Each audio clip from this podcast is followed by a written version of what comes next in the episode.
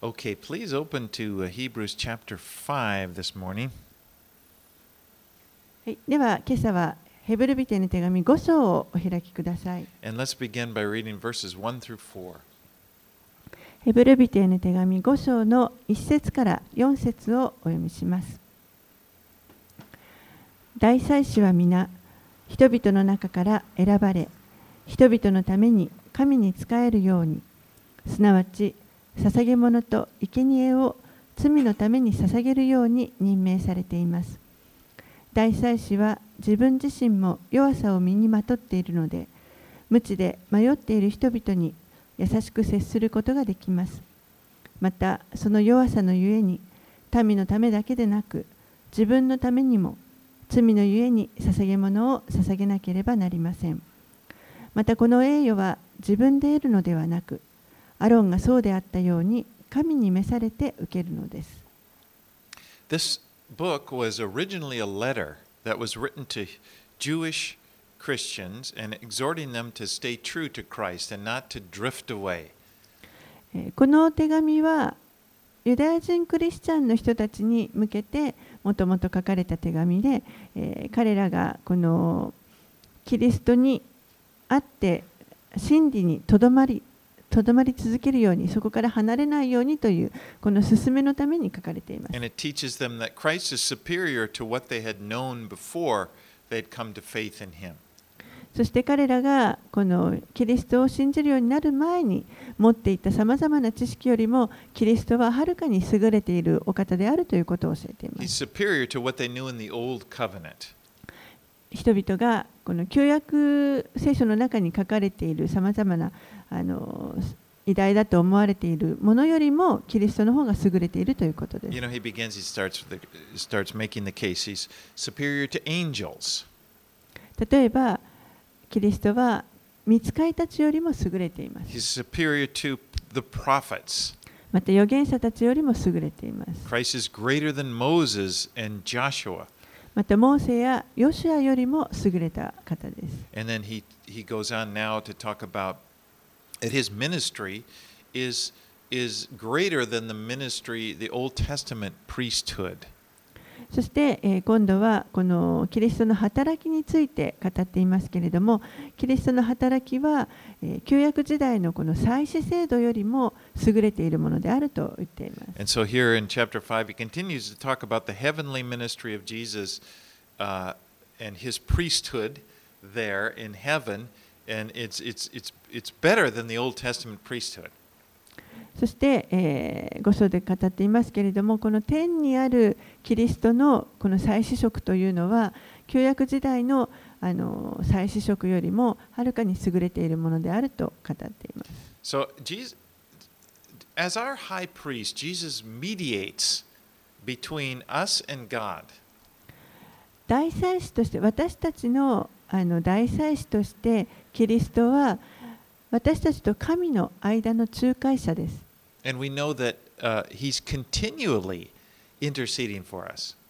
そして常に私たちのために取りなし続けてくださっているということを私たちは知っています。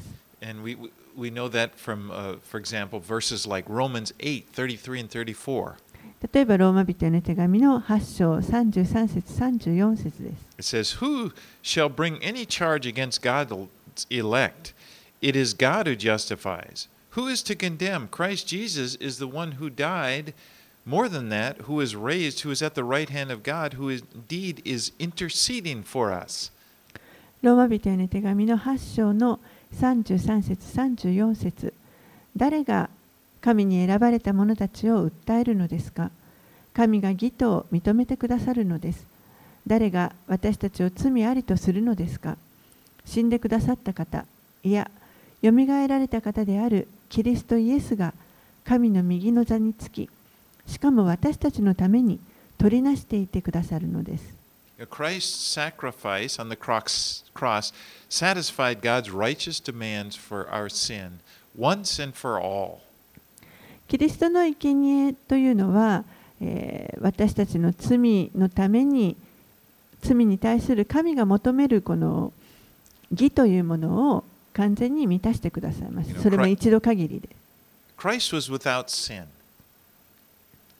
キリストは罪のないお方でした。He, that means he didn't do, he never did anything wrong. 一度も何かこう間違ったことをされたということはありません。So when he was sacrificed on the cross, hi- hi- his life, it was a perfect sacrifice. ですから、キリストの捧げられたその生贄という生贄というのは完璧な生贄です。Now, when you look at the Old Testament, you see that Moses gave the law, and in part of the law, a priesthood was established. 旧約聖書の中で、えーモーセを通して、まあ、あの立法というものが制定されましたけれども、その時に祭祀制度というものも設定されました。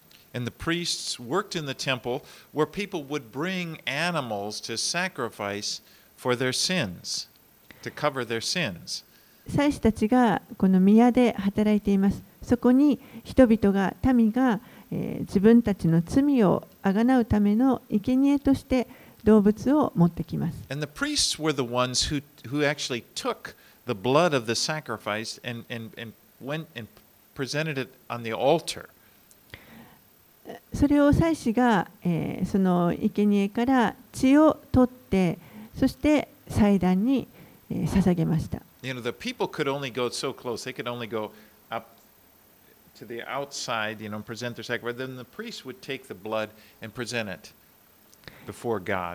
民はある一定の場所までしか入ることが許されていませんでした。そしてその後は今度は祭司がそれを取って血を携えて祭壇に捧げるということでした。神の前に捧げる。わけなので、民と神との間のまあ通会者ということに。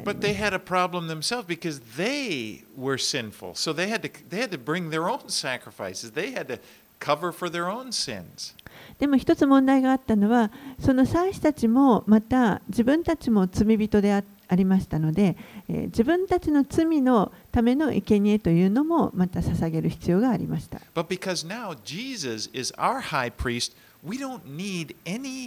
Anyone other than Jesus to stand between us and God.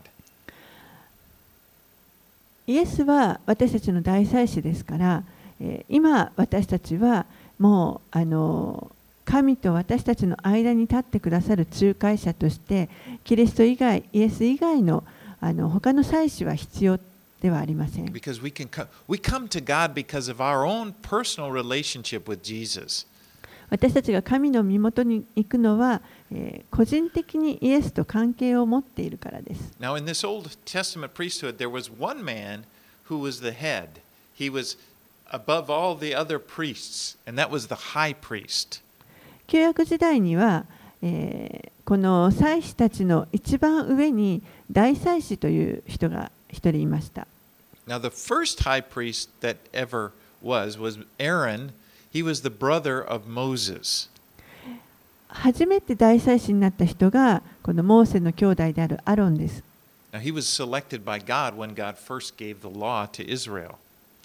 アロンは神によって大祭司として選ばれました。最初にこの神がイスラエルのために立法を与えられた時にアロンを選ばれました。And then after him, his descendants, so after Aaron died, his, his sons, and then、uh, it, it passed down. But always of the family of Aaron. That's the high priest, where the high priest came from.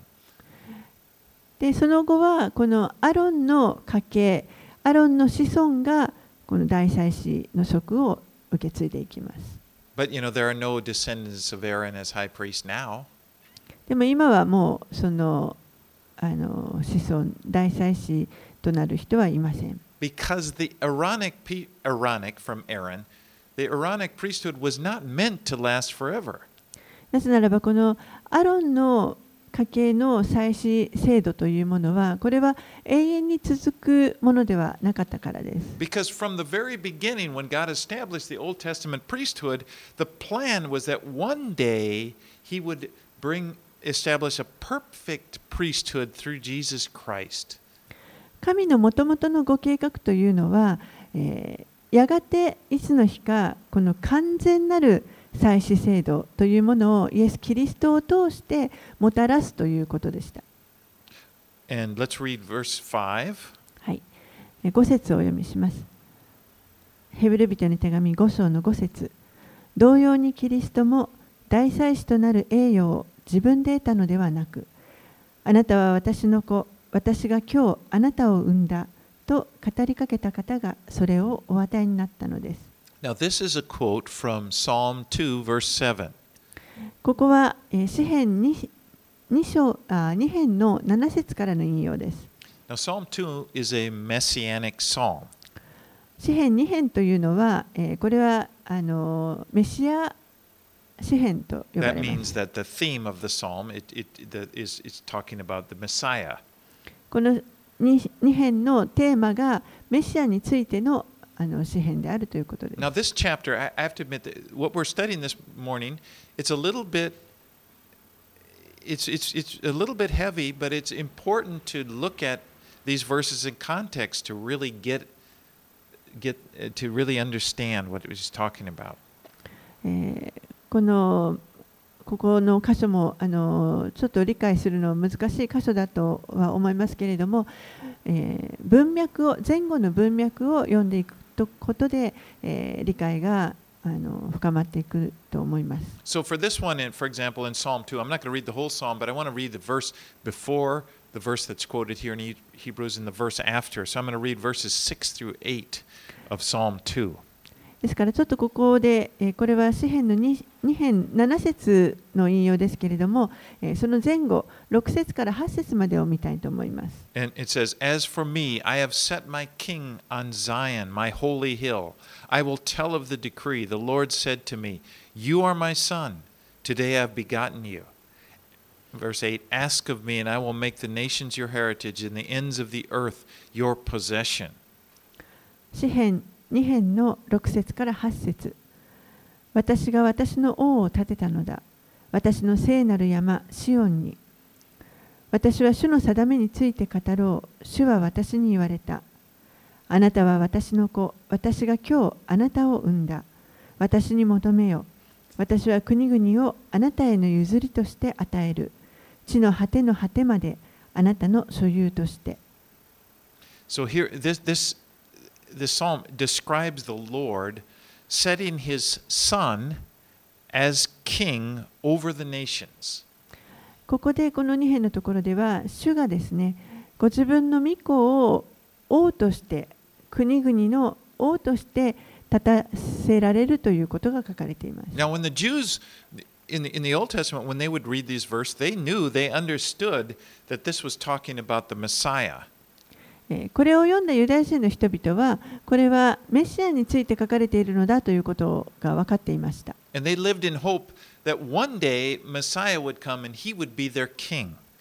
そして彼らはいつの日かこのメシアがやってきて自分たちの王になってくださるということを信じて期待していました。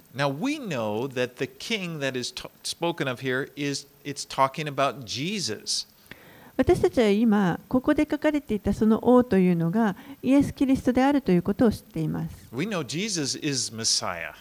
イエスがメシアであるということを知っています。When Pilate, remember when Pilate asked Jesus in Luke 23 3, he said, he said, Are you the king of the Jews?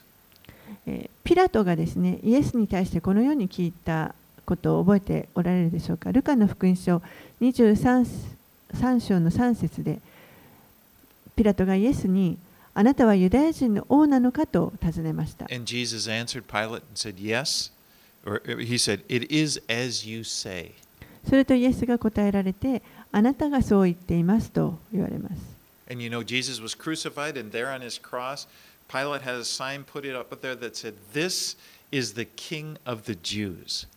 そして彼はイエスはまあ十字架につけられるわけですけれどもその十字架の上に罪状書きが、えー貼られますけれどもそこに、えーピラトはこれはユダヤ人の王と書きまし Now, た。Pilate was doing that probably to spite the Jews, but really it was true. God was, that was a, a sovereign move of God. He was announcing to the nations, he was holding him up on the cross, Jesus up on the cross, said, This is the King of the Jews. まあ、ピラトはですねあのこのユダヤ人たちをちょっとあざけろうと思ってやったことかもしれませんけれどもでも実はそそこに書かれたことは真理でした。そしてイエスが十字架につけられた時にそこにこれはユダヤ人の王であるというそのあの正し書きが世界中のあの諸国のために知らされるようにそこに書かれました。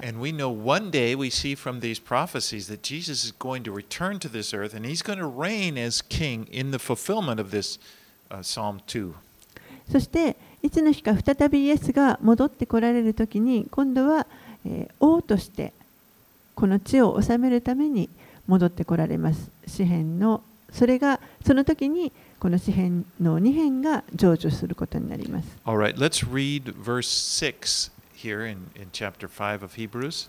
はい、えーではヘブル人に戻って5章の6節別の箇所でもあなたはメルキゼデメルキゼデクの霊に倣い常しえに祭司であると言っておられる通りです Now, this is a quote from Psalm uh, 110, verse 4. ここは、えー詩編の110編の4節からの引用になります。これもまたあの別のメシア詩編になります。And it begins, uh, it, and again, I'm going to get a little bit more context here. Uh, so I'm going to read the ver- let's read the first two verses of Psalm 110. The quote is from verse 4, but let's read verses 1 and 2 just to, so you can kind of familiarize yourself. えーまたここでもちょっとですね、あの前後の文脈を見るために、えー詩編110編の1節と2節をこれここは4節の印象なんですけれども、引用なんですけれども、まず1節2節を見たいと思います。It begins The Lord says to my Lord, Sit at my right hand until I make your enemies your footstool. The Lord sends forth from Zion your mighty scepter. Rule in the midst of your enemies. That was verses 1 and 2. 詩編110編の1節と2節主は私の主に言われた。あなたは私の右の座についていなさい。私があなたの敵をあなたの足台とするまで。主はあなたの力の杖をシオンから伸ばされる。あなたの敵のただ中で治めよと。So it's describing, it's another messianic psalm, and it describes the Messiah again as this mighty king. えーここはまた別のこのメシア詩篇になりますけれども、えーメシアがこの全能なる王としてか描かれています。And then in verse 4 it says, You are a priest forever after the order of Melchizedek. そして、え4節のところでは、あなたはメルキゼデクの霊に倣い、常しえに祭司であるとあります。Now, this is something that always puzzled the Jews. この箇所は実はあの常にユダヤ人たちを悩ませてきました。Because clearly this is talking about the Messiah. They understood that. 明らかにここはこのメシアのことについて語っている、そのことはまあ彼らもよ they, く分かっていました。and they expected, you know, a king to come. で彼らはメシアとして王が来られることをまあ期待していました。But this psalm seems to be presenting both a king and a priest. でもこの詩篇を読みますと、えーどうやらこのメシアは王であり、そして祭司であるようです。And the Old Testament law made this clear distinction between the priesthood and the monarchy, the, the, the kings. 旧約,旧約の時代のこの立法というのははっきりとこの祭祀制度と君主制度というものが区別されていました。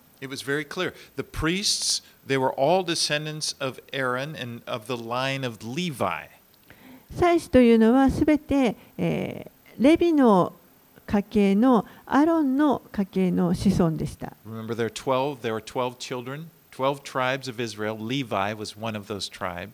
イスラエルの十二部族の中の一つの部族がレビ族です。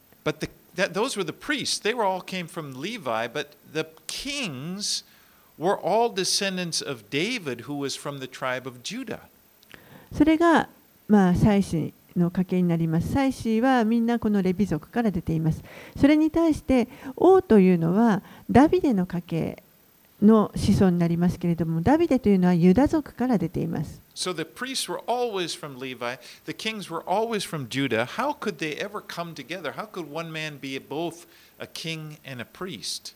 ですから祭司は常にレビ族そして王は常に、えーユダ族だとするとどうしたらその一人の人が王であり祭司であるということができるでしょうか And it says there in, in uh, the, the quote from Psalm 110, verse 4 says, You are a priest forever そしてこのヘブルビテの手紙5章の,あの6節にもありますけれどもあなたはメルキゼデクの霊に習いトコシエに祭司であると書かれています。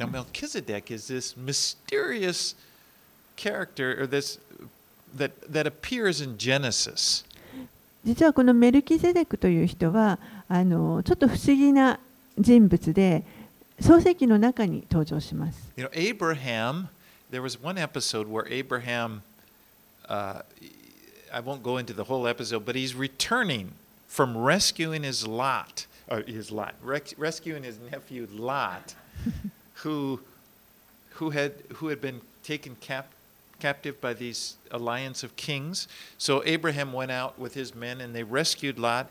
And as he was returning uh, from this rescue, he, he meets this guy, Melchizedek.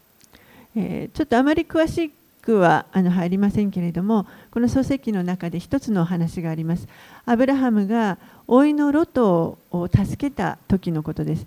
老いのロトが、まあ、あの周りの王にこう捕まってしまって捕らえられてしまったのをアブラハムが助けに行きました。そして、えーその王たちから老いを救い出して戻ってきた時にアブラハムはこのメルキゼデクという人に会います。And so uh, I'm going to just read a couple verses from Genesis 14, 18 through 20.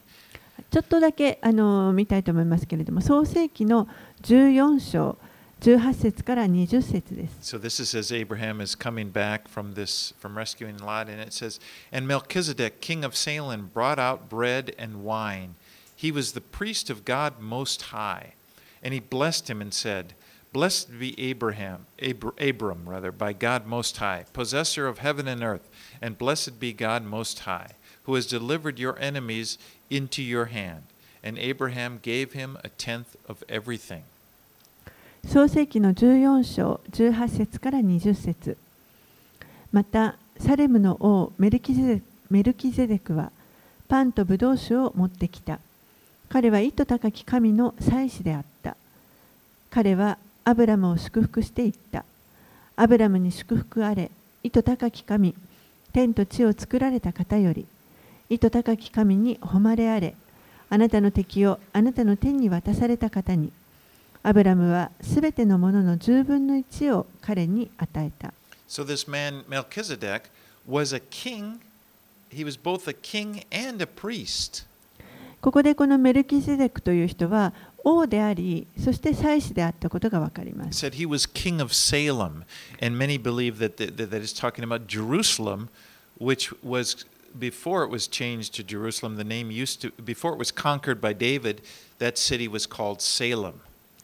彼はサレムの王と書かれていますけれども、このサレムというのは、ダビデが征服する前に、あの呼ばれていたエルサレムのことを、まあ、サレムとよ呼んでいたと考えられています。Now, this time when Abraham lived, that was that was long before Jerusalem even existed in Israel. Israel didn't exist. Remember. この時はまだイスラエルという国は存在していませんし当然エルサレムもあのまだない時のことです。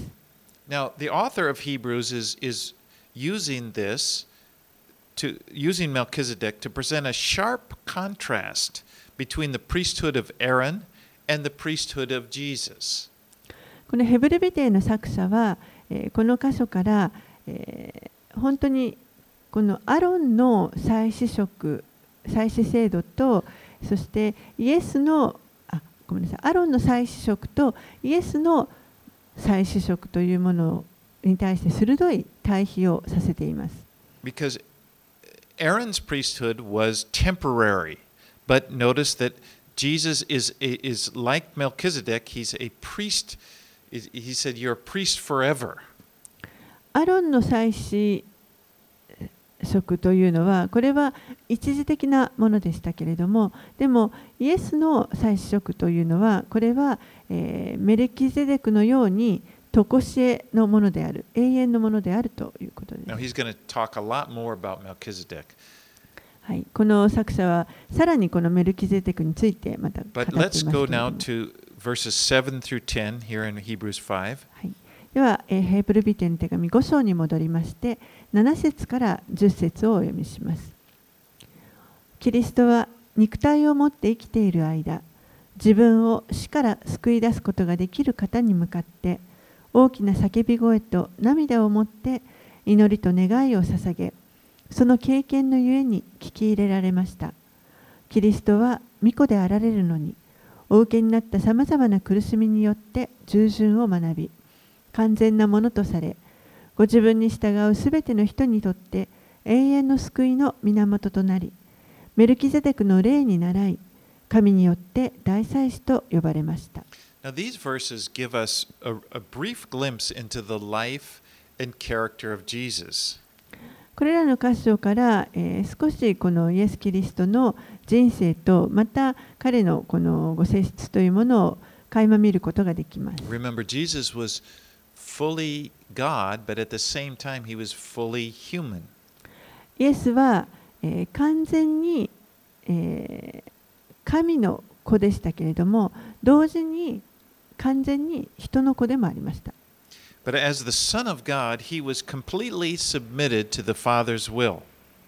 神の子として彼はもうあの全く完全に父なる神の意志に従われました。キリストは御子であられるのにお受けになったさまな苦しみによって従順を学びとあります。Now, in English, this sounds a little, I don't know if it's in Japanese, but it's, it doesn't mean that he was disobedient and then he learned to be obedient. えこのことはあのキリストが不従順だったけれども従順を学んだというそういうことではありません。It means to learn here, the word means to come to realization through experience. この学ぶということはつまり経験を通してそれを認識するようになるということです。イエスは決してイエスあの神に対して不従順であったことはありません。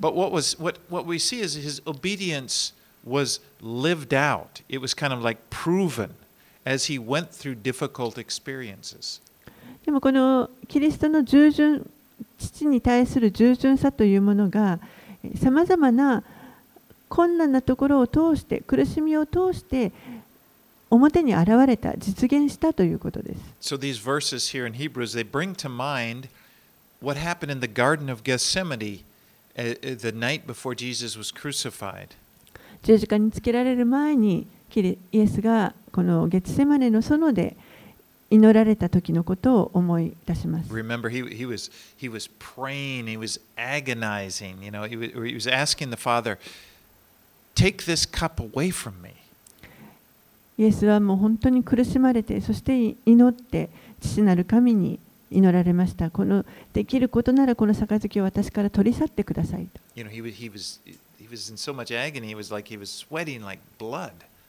もう本当に苦しまれて、血の雫のような汗を流されたと書かれています。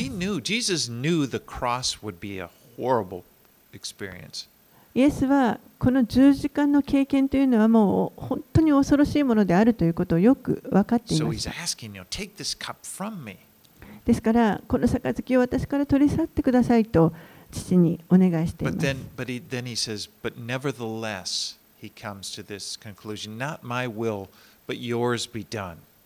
けれどもその後続けてしかし私の願いではなく御心がなりますようにと祈られま Father. ここに本当に父になる神に従うその従順さがを見ることができ So ます Jesus, of co- of course, he was not imperfect and made perfect, but he was proved to be perfect through the trials and choosing to obey God through them. イエスは不完全なところはなかったのでこの不完全であったからたところから完全なものになったというよりもむしろえーこの苦しみを通ることでこの苦しみを経験してその中で神に従うことを選ぶということを通してその完全なものである従順なものであるということをあの明らかにされました。Verse 9 And being made perfect, he became the source of eternal salvation to all who obey him. 9節には完全なものとされご自分に従うすべての人にとって永遠の救いの源となったとあります。Jesus is the only priest that we will ever need. イエスが唯一私たちが本当に必要としている祭司です。Let's read verses 11 through 14. はい、では11節から14節をお読みします。このメルキゼデクについて私たちには話すことがたくさんありますが解き明かすことは困難です。あなた方が聞くことに対して鈍くなっているからです。あなた方は年数からすれば教師になっていなければならないにもかかわらず神が告げた言葉の処方をもう一度誰かに教えてもらう必要があります。あなた方は硬い食物ではなく父が必要になっています。父を飲んでいる者は皆義の教えに通じてはいません。幼子なのです。硬い食物は善と悪を見分ける感覚を経験によって訓練された大人のものです。Now, the Bible talks a lot about growth. 聖書はこの成長するということをたくさん教えています。And, and of course, just as physical growth is, is important, spiritual growth is, is also important. 肉体が成長していくということが重要なように霊的にも成長していくことが重要です You。know, one of the most beautiful things in the world is a newborn baby. この世の中であの最も美しいとう美しいものの一つにこの新生児があると思います。You know, I, I just, as I was studying this, I, I remembered our daughter Emiko when she was just a little baby and she used to drink from the bottle, and sometimes I would be the one giving her the bottle.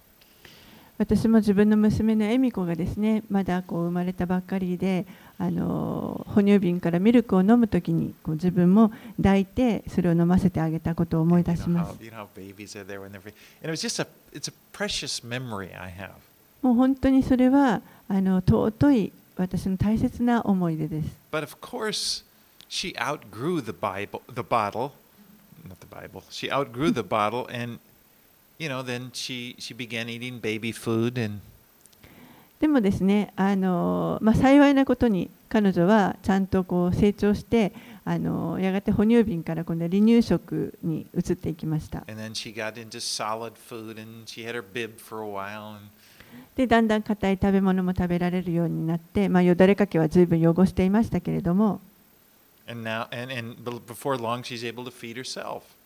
でもそうこうしているうちにちゃんと今度は自分で食べられるようになっていきました。今はもはや今やもうあの本当にあの料理も上手になって私にも作ってくれます。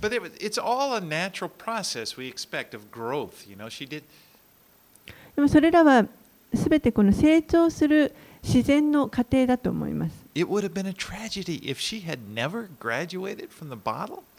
もし彼女がこの哺乳瓶を卒業できなかったとしたらもうこれは逆に悲劇です I mean, it was what was once beautiful would not be beautiful anymore. 一度はああ美しいと思ってもいつまでもそれが続いてしまうともう美しいとは言ってられません And what the author is saying by, by using this analogy is it, it really it's a tragedy when Christians don't grow beyond milk and start eating solid food.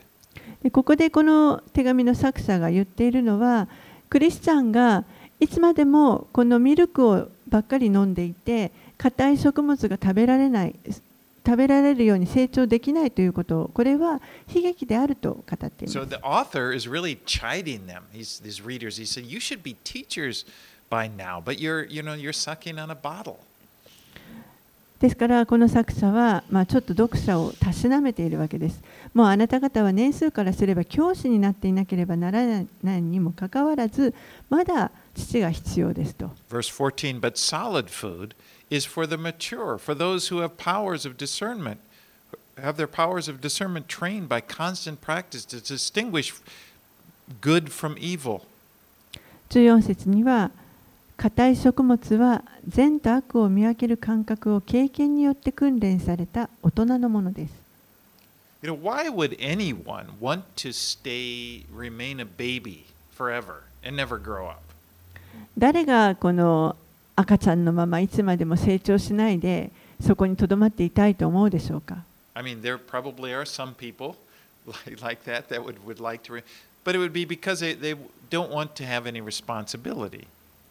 もしかしたら中にはそういう人もいるかもしれませんけれどもでも、えーおそらくそういう人はこの責任を持ちたくないということだと思います And。then, you know, sometimes people want to be like that, don't want to grow because they want to remain like it's kind of nice to have people do things, you know, they want to be treated like a baby, but it's like, it's, the author says, time to grow up. ある人たちはそのようにこの人から世話をしてもらうことを望んであのあまり成長したくないと思う人たちもいるかもしれませんけれどもこの手紙の作者はそうじゃないもうあなたたちは今成長しなさいと言っています。Okay, let's move on into chapter 6. Let's read verses 1 through 3. はい。では6章に入ります。1節から3節をお読みします。ですから私たちはキリストについての初歩の教えを後にして成熟を目指して進もうではありませんか死んだ行いからの改心神に対する信仰清めの洗いについての教えと手を置く儀式死者の復活と永遠の裁きなど基礎的なことをもう一度ややり直したりしないようにしましょう神が許されるなら先に進みましょう So he urges them to leave behind those elementary things and not to, you know, just to have to continually be talking about foundational things. ここでこの作者は、えーこの初歩的なことを後にしするようにとえーいつまでも基礎的なことを、えーこのにえーとど、まりとどまってやり直したりしないで、えーこれを後にして後にしましょうとここで進めてい Now, ま a す。foundation, of course, is very important. この基礎というのはもちろん非常に大切なものです。And we must have a, a you know, a good foundation. You, you need a good foundation in your Christian faith. 皆さんもこのクリスチャン信仰の中であの良い基礎というものをしっかり持っていることが大切です。And, and he lists here in verse 1, he starts he, listing what these foundational principles are. And he lists six things. 一節からですね、その基礎的な、えー原則というものが何かというのをリストを6個挙げています。And then the first two that he, he, he lists are the foundation of repentance from dead works and of faith toward God. その、えーリストの最初の2つが、えー死んだ行いからの改心と神に対する信仰とあります。You know, what are dead works? じゃあこの死んだ行いというのは一体何でしょうか You know, dead works are, are, are religious works or anything that you do in an attempt to try to earn God's love. この死んだ行いというのは、えーあらゆるこの宗教的な行いであったりまた何とか神の愛を得ようと努力して行うことです。Now, for the Jew, that would involve religious offerings and duties. ユダヤ人にとっては、えーそこにこの生贄とかさまざまな宗教的な義務というものが含まれてきます。But for us who, uh, who are not Jews, it may simply, dead works for us could be this mindset that, you know, I'm going to earn God's love by, by, by the good things that I do. でも私たちこのユダヤ人ではない私たちクリスチャンにとっては、えーもっとシンプルにこの考え方とも言えると思います私はなんとかこの神の愛を得るために良い行いをするんだ You know, I'm to I'm gonna pray more もっと祈ります and I'm to become a more loving person. もっとあの人を愛する人に Those, なります those are good things, very good things. もちろんそれらのことはとても良いことです But they become, they can become bad things if they're done with a motive of trying to make God love you. Do you see what I mean? It's they're not bad. They're they're uh, how would I say? They, they, they aren't bad things, but they they can kind of become bad if they're done with the wrong motive. でもそれがそれら自体はとても良いことですけれどもでもそれが悪い動機で間違った動機で行ってしまうと悪いことになってしまいます If they're done with the motive you're trying to get God to love you. もしその動機というのがもっと神に自分を愛してもらおうとする。それが動機となっていたら。God already loves you. 神はもうすでにあなたを愛しておられま And す his desire for you is to believe that. そして神が望んでおられるのはそのことを皆さんが信じ信じるということです。receive it and to grow in it. そしてそれを受け取ってそこで成長していくことです。You know, and it's really important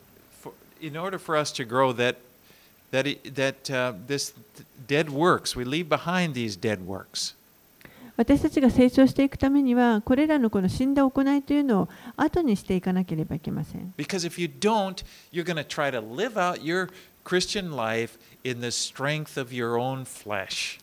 そうじゃないと私たちは一生懸命このクリスチャン生活というものを自分の肉の力で頑張ろうとしてしまうことになるからで。時にはそれがうまくいくことがあります。なかなか私はよくやってるなと。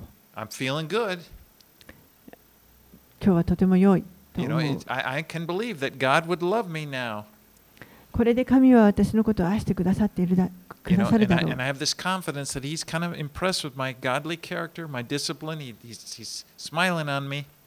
私のこの経験さとかこの自己鍛錬をご覧になって神は本当に私をに感心して喜んでくださっているに違いない。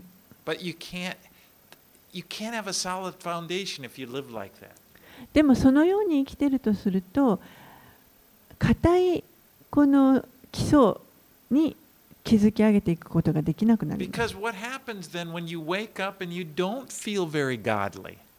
もし朝起きたときに何か今日はダメだというふうに感じてしまったらどうなるのでしょう？何かもうあの何かもうとてもひどい状態だというふうに自分が感じてしまったときにはどうなるんでしょう？もう神に対してこう経験ではないような感覚を持っている時 aware of the sin in your life and it, it makes you feel really bad. 自分の罪に気づいてもう本当にあの落ち込んでしまうような時 And if you, if you haven't repented from dead works, if you're still trying to earn God's love, that's going to be a crisis when, those, when, that, when that comes. 死んだ行いに対してそれを悔い改めても、えーまたそれその後に何とか自分の力で頑張ろうとしてしまうということこれはもう本当に危機に直面していることになります。もうすぐに、あ私はもう基準に達していない。あもう神は、もう自分のことを見ると、もう神は私のことなんか愛しておられないに違いない。But if, on the other hand, if you've, if you've humbled yourself, you realize, I'm not good enough in my own self to please God, but I accept in faith God's gift of righteousness in Christ. If you when you do that, you can be secure. You can know that God loves you. けれども逆にこうへりくだってですね自分はもう自分の力では神を神に喜んでいただくことはできないそのような良いものは自分のうちにはないでも、神がキリストにあってキリストの義をこの与えてくださったプレゼントしてくださったということを信仰によって受け取るならばそこに固く立って私たちは安心することができますしまた神が自分を愛してくださっているということを知ることができます。So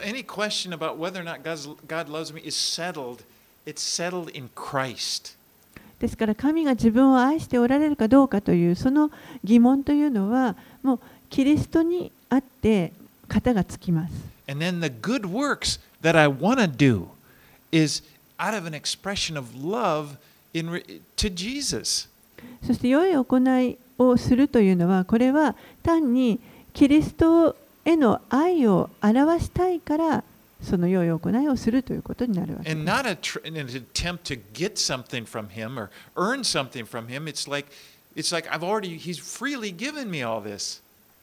神から何かいただこうと思って一生懸命何かをするわけではありません。もうすでに私たちに十分すべてを与えてくださっています。And then, of course, the writer in Hebrews, he, he, he moves, he talks about baptisms, the other things he describes. Baptisms, uh, laying on of hands would be, would be like ministry, uh, uh, ordaining for ministry, and then the future resurrection and judgment.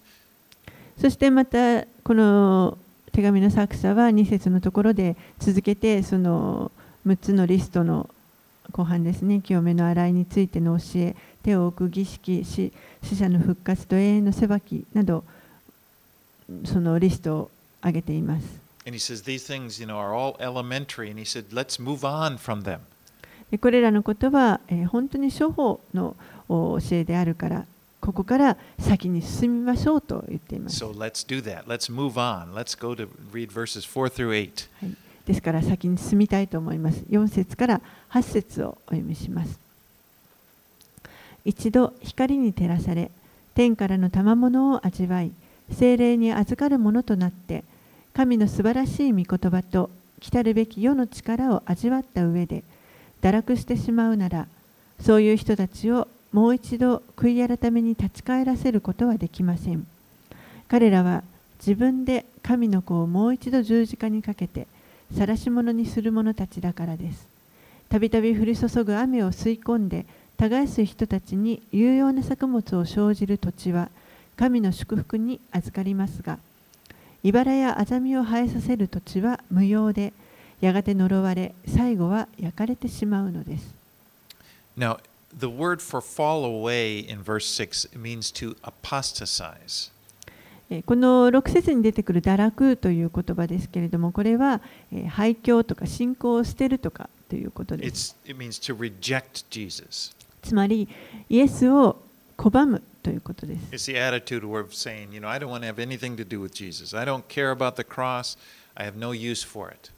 もうイエスと関わりを持ちたくない、私はもう十字架なんか関係ない、私には必要がないという、そういった態度のことです I'm。going to live my life for myself. 私はもう自分で自分の人生を生きていくんだ。And if that is a person's attitude, God is not going to force eternal life on them. もし人がそのような態度を持つのならば、神は決してその人に永遠の命を与えることを強要さされることはありません。Now, this verse, these those verses that have really caused many people to feel condemned and to worry, you know, that maybe they've gone too far and maybe I've maybe I've fallen away and maybe it's too late for me. えこれらの箇所は実はあの多くの人たちがここを読んで本当に責めを感じてそして自分はもうあの手遅れになってしまったんではないかこう堕落してしまってもうあの元に戻ることができないんではないかとこう心配してしまうような箇所です。でもそういうことをここで言わんとしているわけではないと私は思います。But rather, I think the author is what he's doing is he's really strongly emphasizing that there is no other way to be saved than the cross of Jesus. ここで作者が強調したいことは、えーこのイエスの十字架以外に救われる道は救われる方法はないということを強調したいと思っているのではない And か if, と思いま if す。you were to reject Jesus, to reject the cross, and try to go back to a religious system that doesn't include Jesus, there is no hope of salvation. ですから、えーこれを拒んでですね、えーこのキリストを除いた宗教的なこの仕組みの中にもう一度戻ってしまうとしたらもうあのそこには救いの希望というものがなくなってしまうということで There, す。back to. もう戻る場所がないということになります。Because Jesus is, a, is the only hope is a person's only hope of salvation and to turn away from him is to turn away from salvation. イエスだけが唯一この救いの希望ですから、この方を拒むということは、その救いを拒むということになってしまう。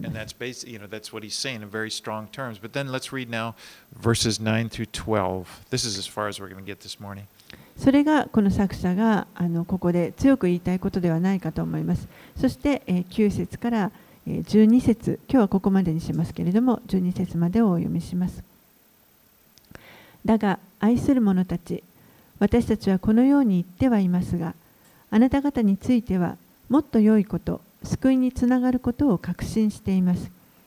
神は不公平な方ではありませんから、あなた方の働きや愛を忘れたりなさいません。あなた方はこれまで生徒たちに仕え、今も仕えることによって、神の皆のために愛を示しました。私たちが絶望するのは、あなた方一人一人が同じ熱心さを示して、最後まで私たちの希望について十分な確信を持ち続け、その結果、怠け者とならずに、信仰と忍耐によって約束のものを受け継ぐ人たちに倣うものとなることです。What a contrast these verses are to verses 4 through 8. えー今読んだ箇所はこの4節から8節と比較すると何というあの対比でしょうか Because in these verses, there's hope in these verses. 今読んだ箇所には、えー本当に希望があります。We desire each one of you to show the same earnestness to the full assurance of hope until the end. 私たちが絶望するのはあなた方一人一人が同じ熱心さを示して最後まで私たちの希望について十分な確信を持ち続け You know, he's, he's told them, don't look back, don't go back. There's nothing to go back to. But now, as you look forward, as you look toward the finish line, there is where your hope is. ここでさ作者が進めているのは振り返って後ろを見るのではなくて前を向いて前のこの最後のゴールを見て本当にそこにあの希望を持つようにと進めています。Hope is in Jesus. 希望はイエスのうちにあります。He's, as Peter called him, our living hope. ペテロが言っているようにこの方は私たちの生ける希望です。So he's telling them, you know, press on. He says, "It- you know, it, it may be hard now. You're going through some rough times, but God is watching over you. ですからここでこの作者はえー前に進むことを一生懸命進めています。もしかしたらもう本当に苦しいところを今通皆さんも通っておられるかもしれませんけれどもでも、えーそこから少しずつでも前に進んでいくことがで There in きます verse 10, he's, it's like he's, he sees what you do for him. 神は皆さんが行っておられることを見てくださっています。And so he says, don't be sluggish in your faith. ですから信仰のこうな怠け者にならないように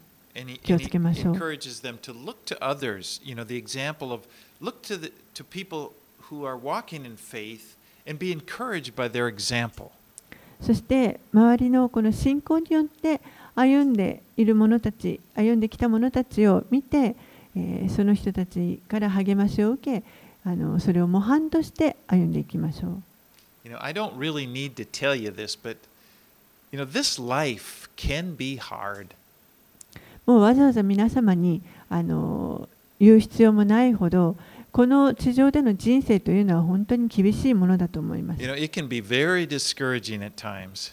時には本当に落ち込むこともあります。But hear what the Lord says to you through the through the word. Don't give up. でも聖書は私たちに諦めてはいけないと教えます。Keep your eyes on Jesus. 私たちの目をイエスに留め続けてください。You know, be encouraged by those around you who are walking by faith. また信仰によって歩んでいる人たち、周りにいるそういう人たちから励ましを受けてください。Follow their example. そしてそその模範に従いましょう。We are given examples of people in the Bible also. We follow their example. また私たち私たちには聖書が与えられています。たくさんのこの信仰の先輩方が書かれていますから、そういう模範に従うことができます.もう間もなくこの地上での人生というのは終わります。私たちのこの走るべきレースを完完走することになります。And so we look forward. We want to do. We want to do well. We want to complete the, the as, as Paul did. You know, I, I've run my race. We want to complete our course, and we want to enter in to our heavenly inheritance.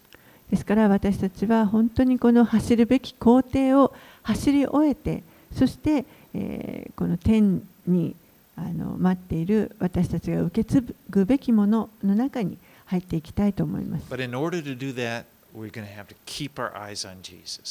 そのためにも私たちはイエス・キリストに目を留め続けている必要があります。決してこうがっかりしないでください。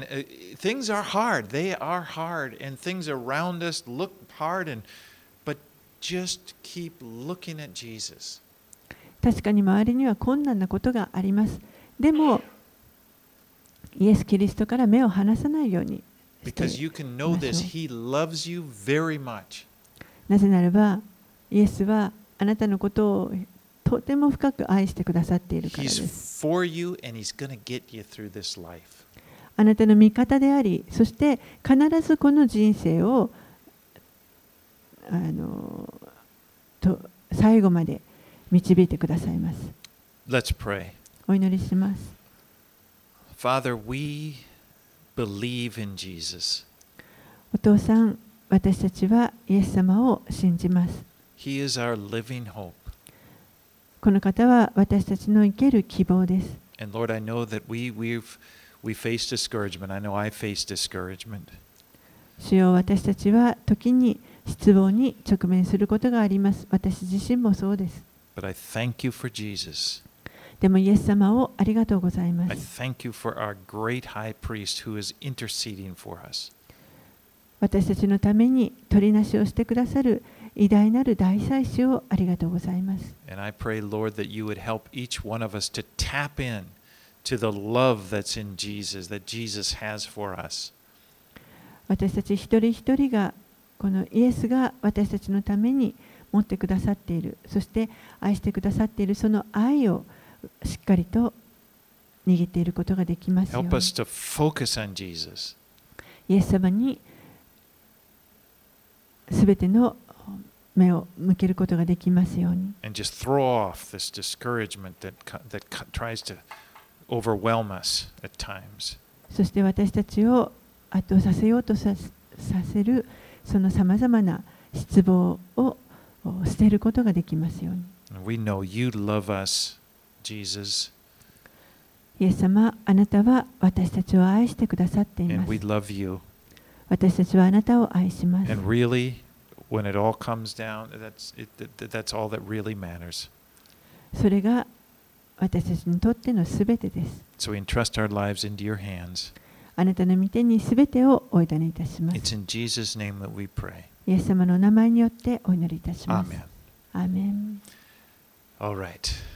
Well,